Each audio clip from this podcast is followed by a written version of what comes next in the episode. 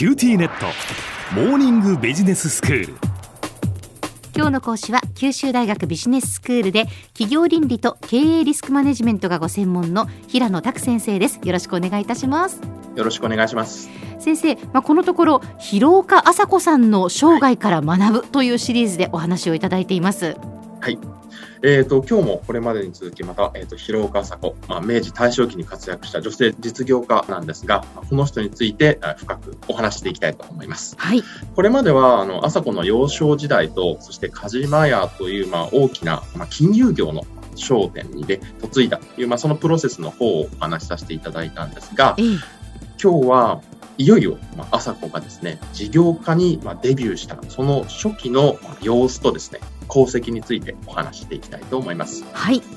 あの、前回もお話ししましたが、まあ、明治維新の社会的な、まあ、混乱と動乱に伴って、あの、朝子が嫁いだこの梶間屋は、明日倒産してもおかしくないほどの負債を抱えて大ピンチに陥ってしまいました。うん、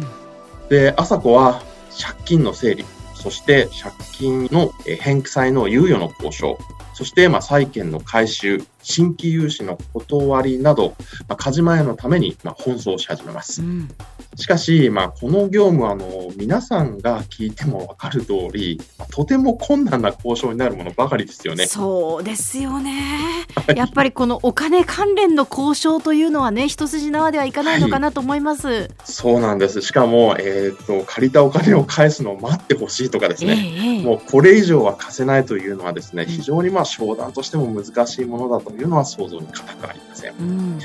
しかも、当時、男性以外は、まあ、重要な商談が行えなかった。または行うことが少なかった明治時代なので、えー、女性である朝子が、このような難しい交渉をまとめて、まあ、成果を出すには、やはりまあ、大きな困難があったことは、やはり想像に難くありません。うん、では、このまあ前途多難な事業家デビュー、朝子はどうなったのでしょうか。様々な記録を見てみると、朝子は驚くべき行動力と忍耐力で、これらの交渉をまとめていくんですね。例えば、当時の、ま宇和島藩、まあ、今の愛媛県のあたりにあった藩なんですが、うん、ここにおける、ま交渉のエピソードというものはとても有名です。この時、この宇和島藩の役人に、まあ、この交渉に朝子さんは向かったんですね。で、直接交渉でしかも単身で乗り込んだそうです。はあで、そうなるとですね、藩の役人はですね、やはりこのような交渉には取り合いたくなかったために、朝子を相手にしなかったんですね。すると、朝子はどうしたかというと、交渉に応じるまで私は帰らないとその藩の役人に主張したそうです。はい、で、これを聞いた藩の役人はですね、まあ、帰らないのは自由にしてくださいというふうに言ってですね、女性である朝子をですね、まあ、武骨な男性たちが宿泊するような施設、これ人物表現では荒くれ者たちが泊まってるような部屋というふうに書いてあるんですけど、そこに案内します。で、まあ、当時の藩の役人としてはですね、大商店の若奥様がですね、このような部屋に泊まるわけがない。つまりはこれで帰るだろうと思ったのだと思われます。うんしかし、当の朝子はどうなったかというと、平気でその部屋で一夜を明かし、さらに次の日の朝には意気揚々とやはり交渉に再来したそうです。さすがにこれを見た役人は諦めて、朝子の交渉に応じたというふうな記録が残っています。この他にも、いつも一番安い汽車の座席で大阪と東京を往復していた。あるいは交渉に赴くためにまあ、現在の東京の深川と小石川の間、まあ、これ大体今直線距離で5キロちょっとぐらいあるんですが、ここを人力車も使わず、徒歩でよく通ったなどというエピソードが残っています。当時の舗装されていない道で着物で歩くというのは相当な苦労があったのかというふうに思います。そうですよね。はい、このような、まあ、あまりの朝子な働きぶりの、まあ、過酷さにですね、周囲からは、そんな労働では死んでしまうとまで朝子さんは言われたのですが、それに対して朝子さんは、それで構いませんと一周したそうです。そうなんですね。その覚悟がすごい。はい、はい、もうその活力と、えー、祝いにはものすごいものがというふうに思います。うん、で、じゃあこのような働きぶりは、じゃあ成果をもたらしたのかというと、着実に成果をもたらしています。うん例えば、まあ、有名な成果として、まあ、高松松平家に対する、まあ、12万2600円、まあ、現在の貨幣価値に換算すると約まあ6億3000万ぐらいの価値になるんですが、この借金、はい、すごい借金ですね。これが何件も鹿島屋抱えてたというのは驚くべきところなんですが、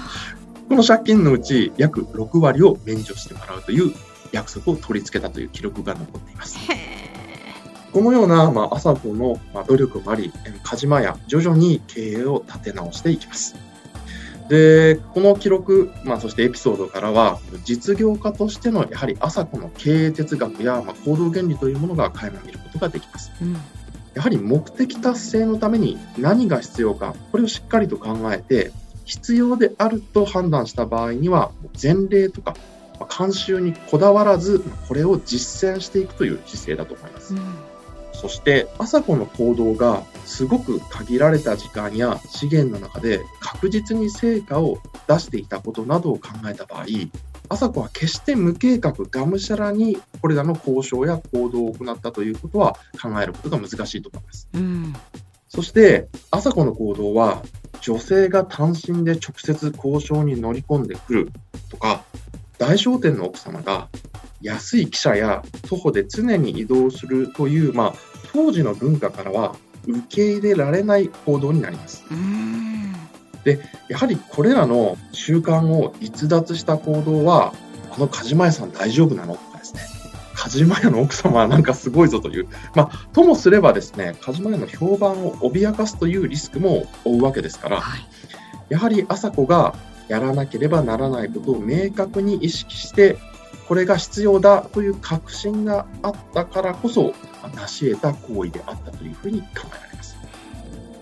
では先生今日のまとめをお願いします。はい。事業家デビューをした広岡里は鹿島屋の経営難を救うべくさまざまな難しい交渉に挑戦して確実な成果を出しました。そこにおける朝子の行動からは目的達成のために何が必要かを考え必要であると判断した場合には前例や習慣、文化にこだわらず、これを実践していくという彼女の事業家としての姿勢が垣間見れます。今日の講師は九州大学ビジネススクールで企業倫理と経営リスクマネジメントがご専門の平野拓先生でした。どうもありがとうございました。ありがとうございました。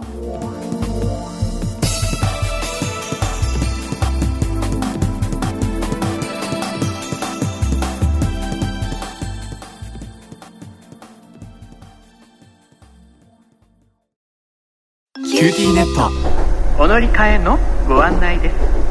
毎月のスマホ代が高いと思われているお客様QTモバイルにお乗り換えください。あなた乗り換えるわよ。お父さん早く。乗り換えるなら今格安スマホの QTモバイル